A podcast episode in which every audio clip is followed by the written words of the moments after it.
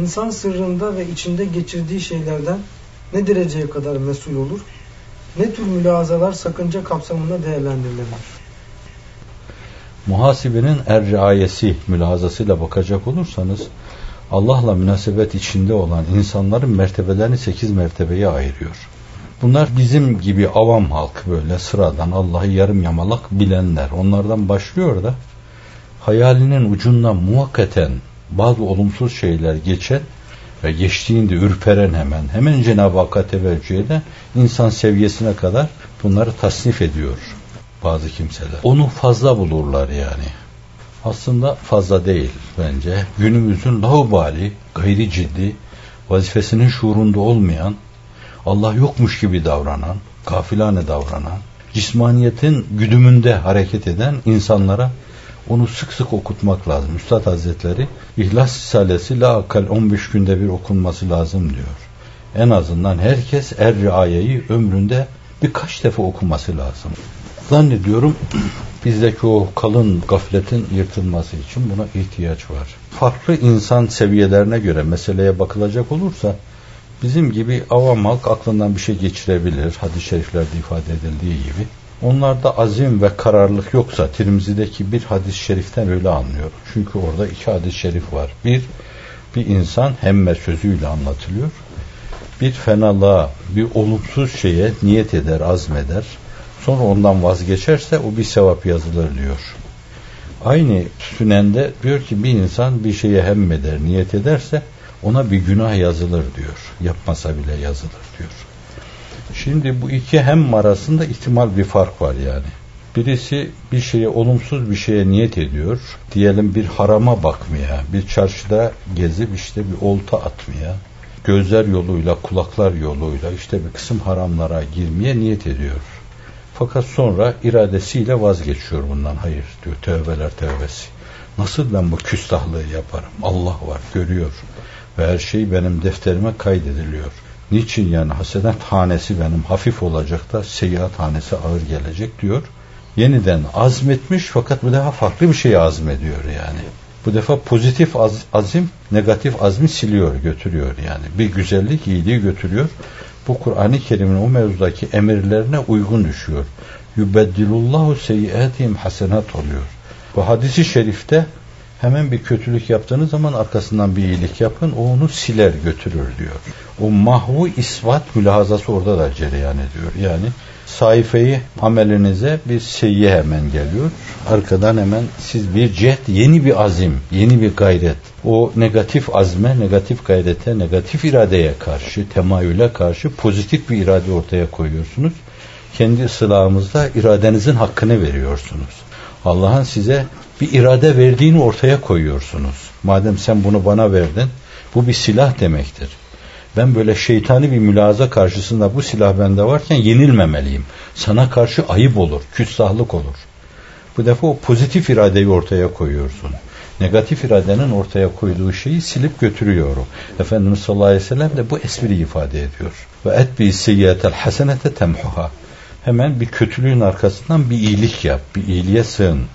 Onun için selef öteden beri bir hata işlemişlerse, göze bir haram girmişse kulağa sadaka vermişler. Hemen bir arınma musluğu sayabilecekleri bir seccadeye, bir mescide koşmuşlar.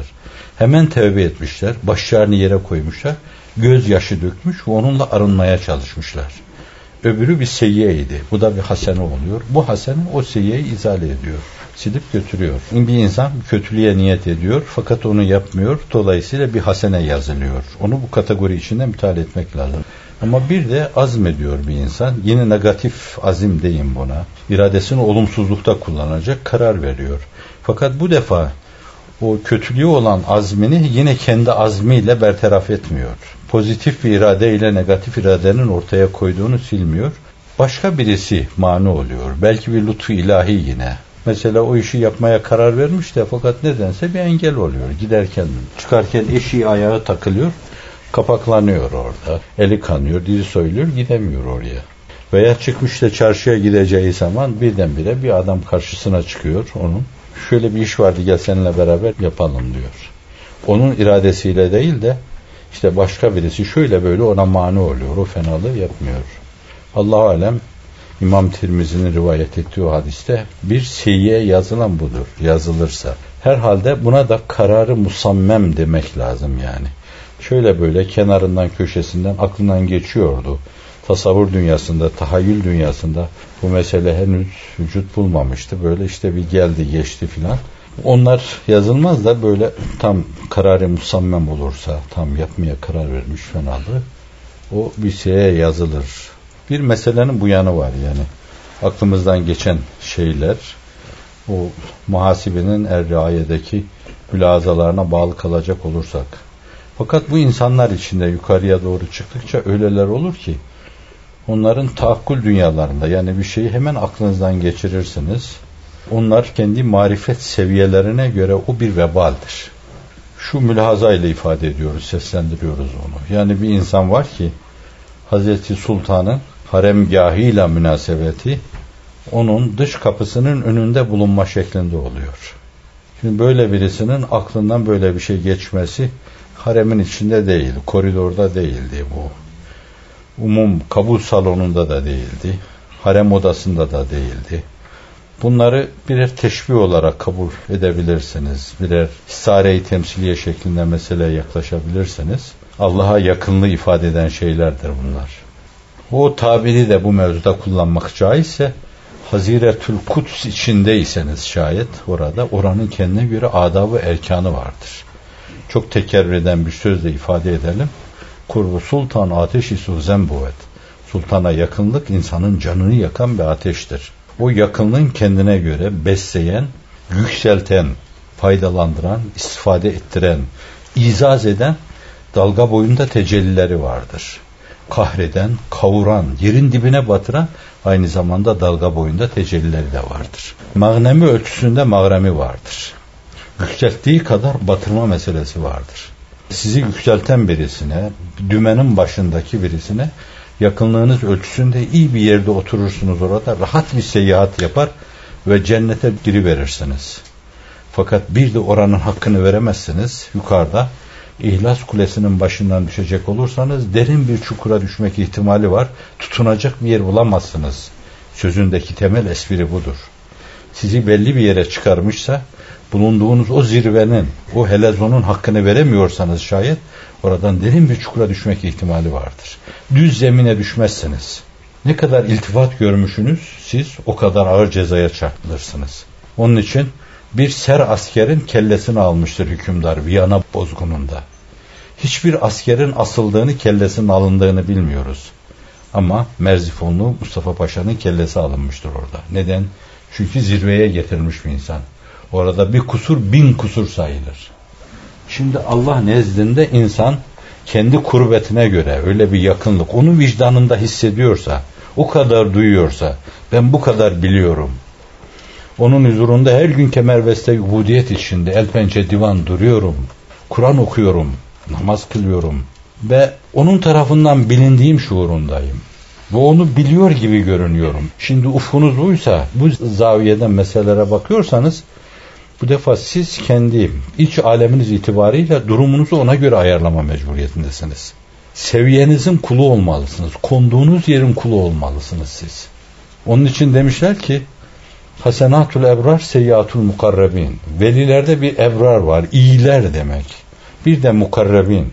Allah'a yakınlık ufkunu paylaşanlar demektir bunlar.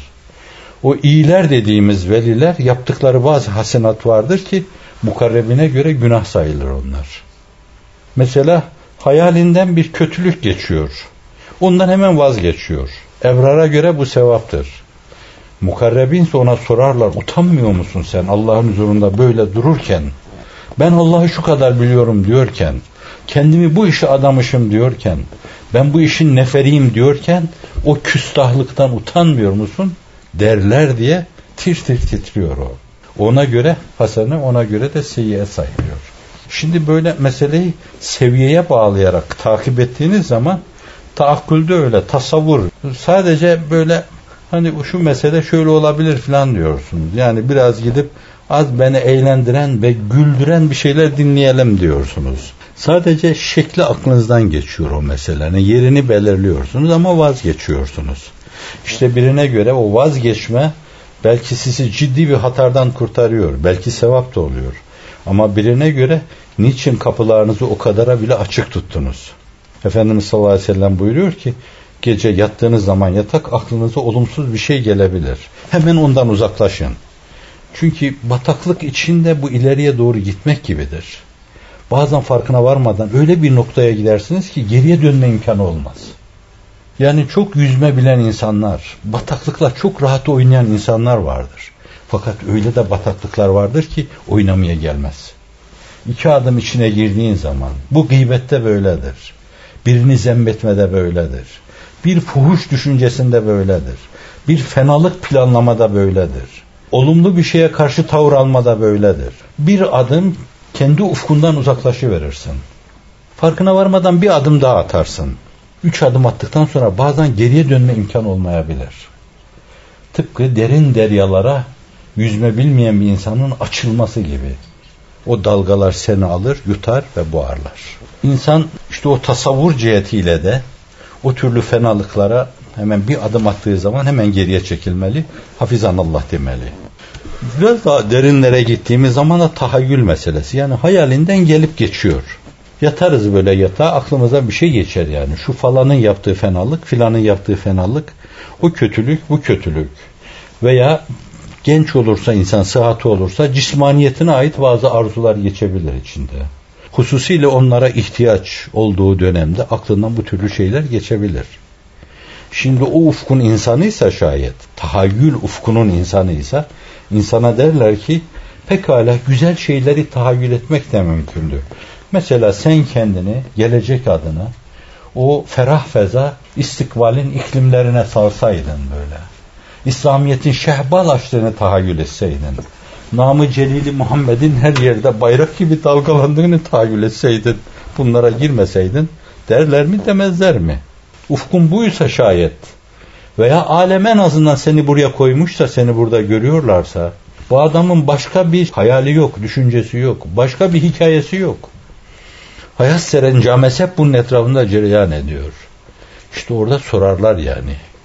Yorganı başına çekmişsin, yatağın içinde yatıyorsun. O fasit tahayyüller de ne? Niçin? Onlara bize sormadan senin kalbinde ve kafanda dolaşmalarına imkan veriyorsun. Allah onlara o serbest dolaşım hakkını verdi mi? Sen veriyorsun onu. Bu Allah'a karşı bir muhalefet değil midir? Bu açıdan ve yuhazirkumullahu nefse, Allah Celle Celaluhu herkesi seviyesine göre tahsil ediyor. Öyle bir yaklaşımda bulunmamışlar ama fakat siz o şekilde meseleyi istifleyebilirsiniz yani. Diyebilirsiniz ki derecesine göre yani kavi bir tahayyül, zayıf bir tahayyül, ezaf bir tahayyül. Veya şöyle diyebilirsiniz, basit bir tahayyül, mürekkep bir tahayyül, mükâp bir tahayyül. Yani bayağı hayalde derinleşmişsiniz siz. Hayalde buğutlaşmışsınız. Hayal içinde gezişinizde.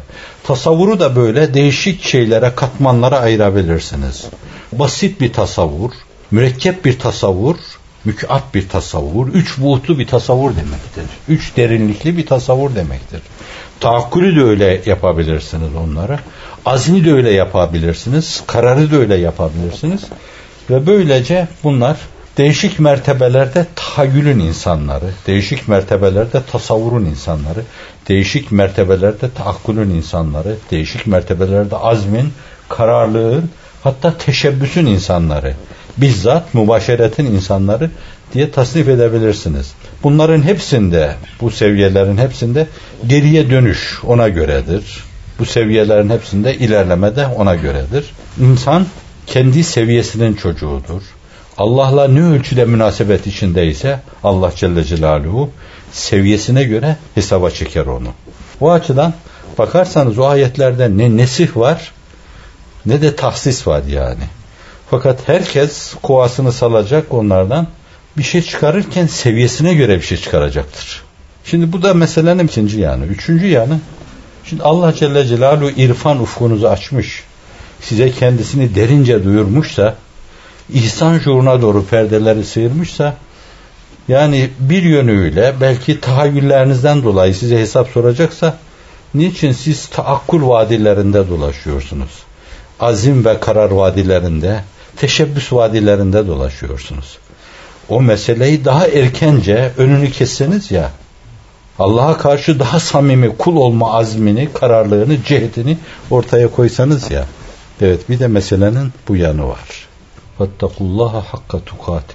Allah'tan hakkıyla korkun deyince sahabe onu şöyle anlamış. Yani biz ne kadar küçük, ne kadar ona muhtaç, ne kadar onun karşısında fakir, varlığımız ne kadar onunla kaim, onun varlığı ne ölçüde kendiyle kaimse, o nasıl bir hayy-i kayyumsa ve bizim hayatımız ve kıyamımız nasıl ona bağlıysa, işte o ölçüde ona karşı ciddi bir takva mülahazası, bir sakınma mülahazası, ona sığınma, vikayesine dehalet etme hissi içinde bulunmamız lazım. Dolayısıyla kendilerini bir ibadete vermişler ki paçayı sıvamış, namaza durmuşlar, nasır bağlamış, elleri, ayakları, dizleri, her tarafları. Bent beniz kalmamış. Şimdi onu öyle anlamaları acaba doğru muydu? Yoksa o meselede yani gücünüz yettiğince zat-ı uluhiyeti nasıl kavruyor, nasıl idrak ediyorsanız idrak ve anlayışınız ölçüsünde ona karşı kulluk tavrı takının demek miydi? Böyle demekse zaten onu yeniden tahsis etme gereği yoktu ve bir nesk olacaksa nesk gereği de yoktu o mevzuda. Yok, onlar öyle anlamadılar onu. Dediler ki Allah'ın ululuğuna göre, bizim küçüklüğümüze göre ona kulluk gerekli. Her an her halimizde ona muhtacız. Havadan istifade ettiğimiz ziyaya kadar, üzerinde bulunduğumuz topraktan, gelecekte sonsuz emellerimizi ve ümitlerimizi gerçekleştirme onun elinde bulunmasına kadar her şeyimizle muhtaç olduğumuzdan dolayı ona namütenahi ibadet etmek lazım. Namütenahiye namütenahi ibadet yapılır, öyle anladı onlar. Fakat namütenahi yapamayacağımıza göre, çünkü namütenahi değiliz, elimizdeki mevcut bütün imkanları o istikamette kullanmak lazım. Bu bir sahabe anlayışı. Bence her müminin anlayışı da öyle olmalı. Fakat orada esas anlaşılması gerekli olan şeyi 2. ayet-i kerime ortaya koydu. Fettakullaha mastata'tum dedi. Bakara Sure-i Celles'in sonundaki bir şeyi açığa da vursanız, içinizde gizli de tutsanız Allah onun hesabını sorar. Malum bu mevzuda itizar da var. Yani Efendimiz sallallahu aleyhi ve sellem huzuruna geldiler. Şu evet, bu evet, bu evet, bu evet, bu evet ama bazen içimizden hoşumuza gitmeyen şeyler de geçiyor. Yani bunun önünü alamayız. Bu da yine sahabi telakkisi, sahabe anlayışı. Hakiki mümin anlayışı demek daha uygun. Meseleyi öyle anlamak lazım aslında. Evet. Ennallâhu ya'lem mâ fî enfusikum fahzarû. Biliniz ki Allah Celle Celaluhu nefsinizde olan her şeyi, içinizden geçirdiğiniz her şeyi bilir ve işte ondan sakının diyor yani. Dolayısıyla içinizden geçirdiğiniz şeyler bile kontrol altında olmalı. Kendi ıslahımızla biz sizin hayal dünyanıza, tasavvur dünyanıza, taakkul dünyanıza uğrayacak her mülahaza bir kere iradenizden vize almalı sizin. Yabancı duygular, yabancı düşünceler sizin hayal dünyanızda dolaşmamalı, tasavvur dünyanızda dolaşmamalı. Biz meselenin en ağır şekliyle sahabinin anladığı gibi o şekli anlamalıyız. Bu ona göre bir tavır almalı. Allah karşısında paçayı sıvamalıyız. Sonra Allah bir yere getirmiş koymuşsa, bir ölçüde bildiriyorsa, niye yani o meseleyi artırmayacaksınız da, daha demeyeceksiniz de, gerilerde çoluk çocuğun, bilye oynayan çoluk çocuğun oyunlarına iştirak ederek bilye ile ömrünüzü israf edeceksiniz. Bilye oynamakla ömrünüzü israf edeceksiniz. İnsan yetmezin çocuğu olmalı yani. Bu bana yetmez, benim gibi birisine. Ne yetmez bana? Bir kere bu iman, bu yakin demek daha uygun. Çünkü maturidilere göre zat-ı iman artmaz, eksilmez falan diyorlar. Ama evsaf mevzu artar o. Ama yakinin artması mevzunda bir şey dememişler. O mevzuda tatmindir esasen. Liyetme inne kalbi diyor Hazreti İbrahim'de. İnsan o mevzuda, yakin mevzunda yetmezin çocuğu olmalı. Yani ben ufkum itibariyle şuna açıldım. Yani bunun ötesi yok mu? Ameli cihetiyle bir şeyler yapıyor mutlaka. Feraizi yerine getiriyor. Vacipleri hassasiyetli ifa ediyor. Sünnetlere dikkat ediyor. Adab-ı şeriata da dikkat ediyor. Fakat orada da yine yetmezin çocuğu olması lazım. Bu yetmez bana esasen. O büyük Allah'a göre ve benim gibi küçük birisine göre bu vazifeler yetmez demen orada da. Mesela kendisini ilahi kelimetullah'a adamış, bu yetmez bana demeli bir insan. Mesela sevgi dellalı olmuş insan, diyaloğun dellalı olmuş. Herkesi şefkatle kucağına açıyor, Hazreti Mevlana gibi. İnsanlığa bağrını böyle açmışsan, keşke daha ötesi de olsa bunun yani. Yine helmin mezid desen, yok mu daha ötesi? Yani yaptığı şeylerin yetmezliği kanaatini taşıması çok önemli bir meseledir. Burada yetti dediği an o dun himmetliktir. Yetti dediği yerde kalır o, bir adım ileriye atamaz. Oysa ki kendi arş-ı kemalatı olsa ve bilsem onu yani. Yani yükselmede diyelim bir cami kubbesi kadar yükseliyor. Ve başının kendi yükselme ufkunun sonuna, nihayetine değdiğini hissesi orada. Fakat dese ki Allah'ım bana, benim istidadım bu kadarmış ama istidadımın üstünde senin lütuf, tecelli dalga boyunla bana yeni istidatlar lütfeyle. Ben daha yükselmek istiyorum. Marifetine doymadım. Bu Gedayi'nin sözlerinde olduğu gibi parmağı aşkın balına bandıkça bandım bir su ver. Onu tadıyorsan bir daha diyeceksin. Bir bardak daha ver. Bir bardak daha ver. Bir bardak daha ver. Ey Saki, aşkın narına yandıkça yandım. Bir kase sun diyeceksin. Bir kase daha. Bir kase daha isteyeceksin. Arş-ı kemalatının üstünde mertebelere talip olacaksın. Bu kendi yetmezliğine inanma demektir yani. İmandan marifette, marifetten ibadetü taata, mücadeleye ve insanlara bağrını aşmaya kadar Hazreti Mevlana'nın yaklaşımıyla 72 millet içinde ayağının birisiyle dolaşma gibi bir şey. Onu da yeterli bulmama yani. Mahlukata tamim etme o meseleyi. Hatta nebatat alemine talim etme. Hazreti Üstad'ın haline bakacak olursanız hazan mevsiminde yaprakların dökülmesi içine kan damlıyor gibi damlıyor. Ve hususi eser yazıyor o mevzuda. O insan o ufuklarda geziyor yani. Öyle bir derinliğin kahramanı. Fakat daha istiyor yani. Daha derinlik istiyor. İşte buna biz kendini yetmez görme filan diyoruz. Yetmezliğin çocuğu diyebilirsiniz bu mevzuda. Buna bağlı bir hususu daha arz edeyim yani. Yetmezin çocukları aynı zamanda temadinin de çocukları olmaları lazım yani. Bir yerde çok iyi bir performans gösterirsiniz. Çok iyi bir kıvam sergilersiniz. Fakat bir gün, iki gün, üç gün bir latife yapacağım.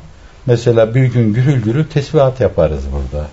Ertesi gün her halimizden yorgunluk, bitkinlik dökülür. Öyle ki yani buraya gelen insanlar da ya böyle tesbihat mı olur falan derler. El alem görsün ve duysun diye değildir esasen. Rabbimizi ne kadar gürül gürül böyle haykırıyorsak biz o kadar haykırırız. Elimizden gelse onu en karanlık ülkelere bile duyurmak isteriz. Ve bunda temadi çok önemlidir. Allah'ın Celle Celaluhu bize Rabb olmadığı, Rahman olmadığı, Rahim olmadığı bir anı seyyale var mıdır? Nasıl biz o anı seyyaleleri Rabbimizden kopukluk içinde, Rahman'dan kopukluk içinde, Rahim'den kopukluk içinde geçiririz? Mütemadi Rab bizim de mütemadi kul olmamızı gerektirmez mi?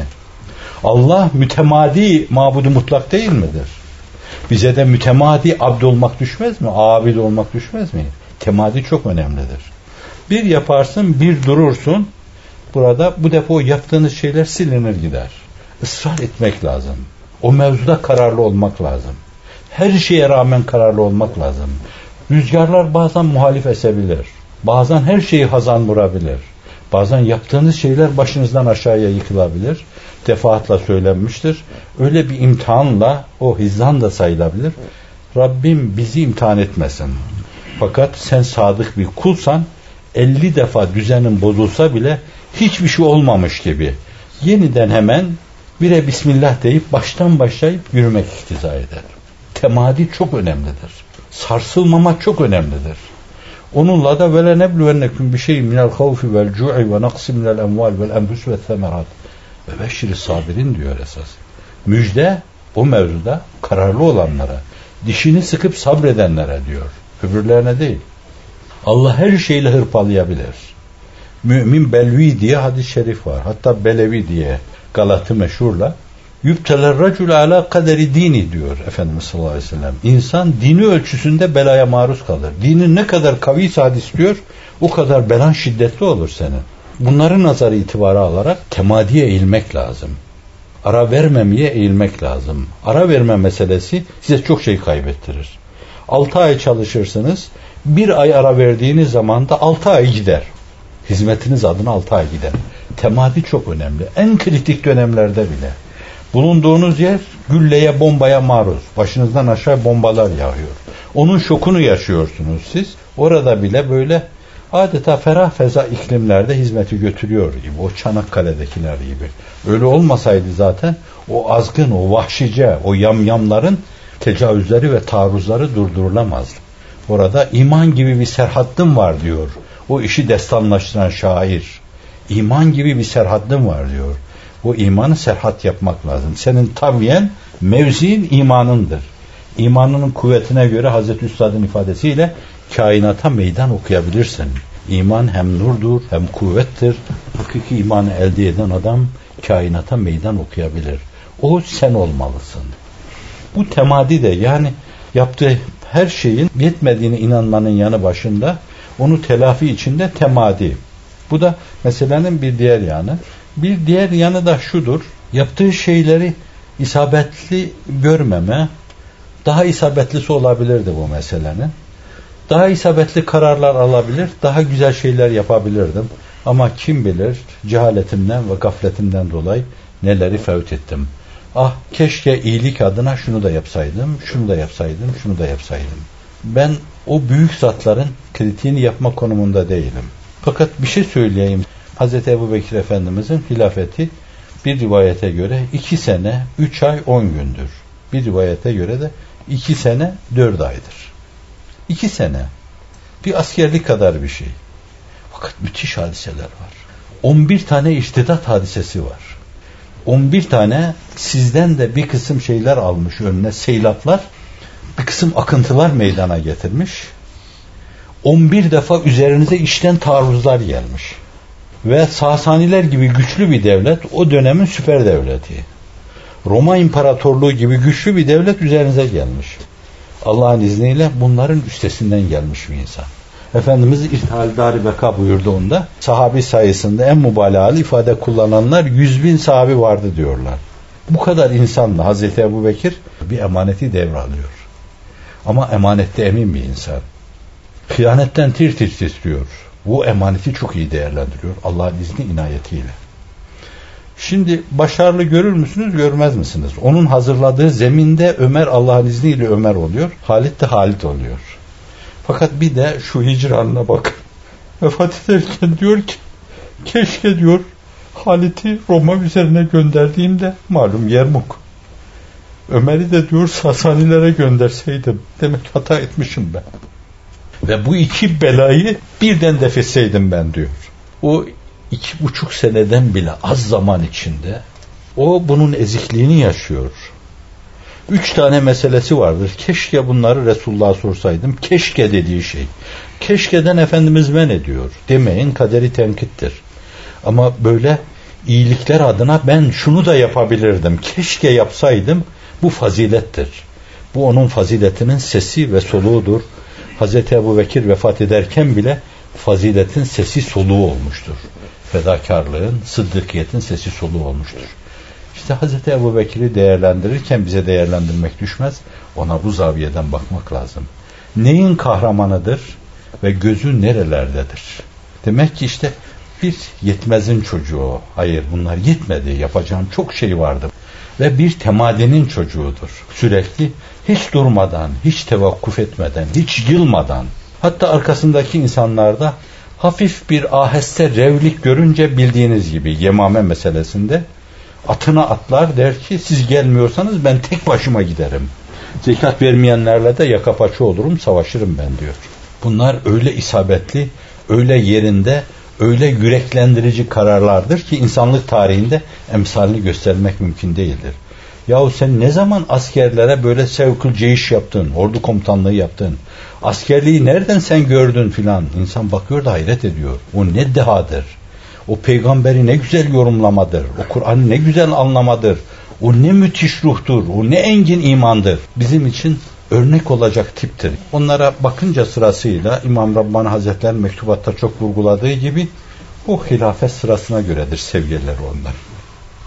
Yani bütün ümmetin imanı Ebubekir'in imanıyla tartılsa Ebubekir'in imanı ağır basar buyuruyor. Sonra Ömer gelir, sonra Osman gelir, sonra Seyyidina Hazreti Ali gelir, sonra Aşere-i Mübeşşere gelir veya Hasan Hüseyin efendilerimiz gelir, Ehli Beyt gelir, Rıdvanullahi Teala Aleyhim Ecmain. Evet, yükseğe talip olma sürekli, durumunu yeterli bulmama, inkişaf adına yeni ufuklar arama ve onlarda temadi takip etme, kendini sürekli sorgulama, yaptıkları işlerde bir açıklık olabileceği mülahazasıyla sık sık kendisiyle yüzleşme, bunlar birbirini tamamlayan faktörler, esaslar ve tamamiyet de orada esasen. O bizim niyetimiz olmalı, o mevzuda elden geldiğince o cehdi de ortaya koymalıyız. Bazıları gerçekleşmeyebilir. Fakat niyetleri amel gibi kabul edecek Allah'tır Celle Celaluhu. O mükafatı verecek de Allah'tır Celle Celaluhu, biz değil. Öyleyse himmet âli tutulmalı. Kendi darlığımızı hapsetmemeli onu. Onun rahmetinin enginliğini havale etmeli, amanet etmeli. Ona göre mükafatlandırsın. Güne bakan çiçekler gibi. O açılmadaki temati sürekli güne bakmaya bağlıdır. Güneş grup edince o da kapanır. Veya Hazreti Üstad'ın çok yerde tekrar ettiği gibi suyun yüzündeki kabarcıklar güneşin aksini bağırlarına almaları ve güneşleşmeleri diyebilirsiniz. Biraz güneşe müteveccih olmalarına bağlıdır. Bir bulut araya girerse, haylulet vakı olursa onların hepsinde de küsuf yaşanır. Onlar kapalı bir alana girerler. Kocaman bir çağlayan bile olsa güneşin zerresini bile artık alamaz. Göz bebeğini alamaz. Bunun gibi teveccüh de temadi çok önemlidir. O temadi kesilmemesi lazım ki bakışa bakış vardır yani. Teveccühe teveccüh vardır. Bakarsan bakarlar. Yönelirsen yönelirler size. Tezkürûne eskürküm. Beni anın, size anayım. İsterseniz bunu lisanınızla anın, ben de size anayım. Bakışınızla anın, ben de size anayım. Yönelişinizle beni anın, hatırlayın, ben de öyle size anayım. Eğer buna bağlamışsa bu Allah'la kul arasında o zaviyeden bir tenezzülatül ilahiyedir yani. Cenab-ı Hakk'ın size iltifatıdır bu. Biz kim oluyoruz ki Allah Celle Celaluhu bizimle mukavele yapabilecek seviyede bizi kabul buyursun. Fakat bir tenezzülat var orada belli ki.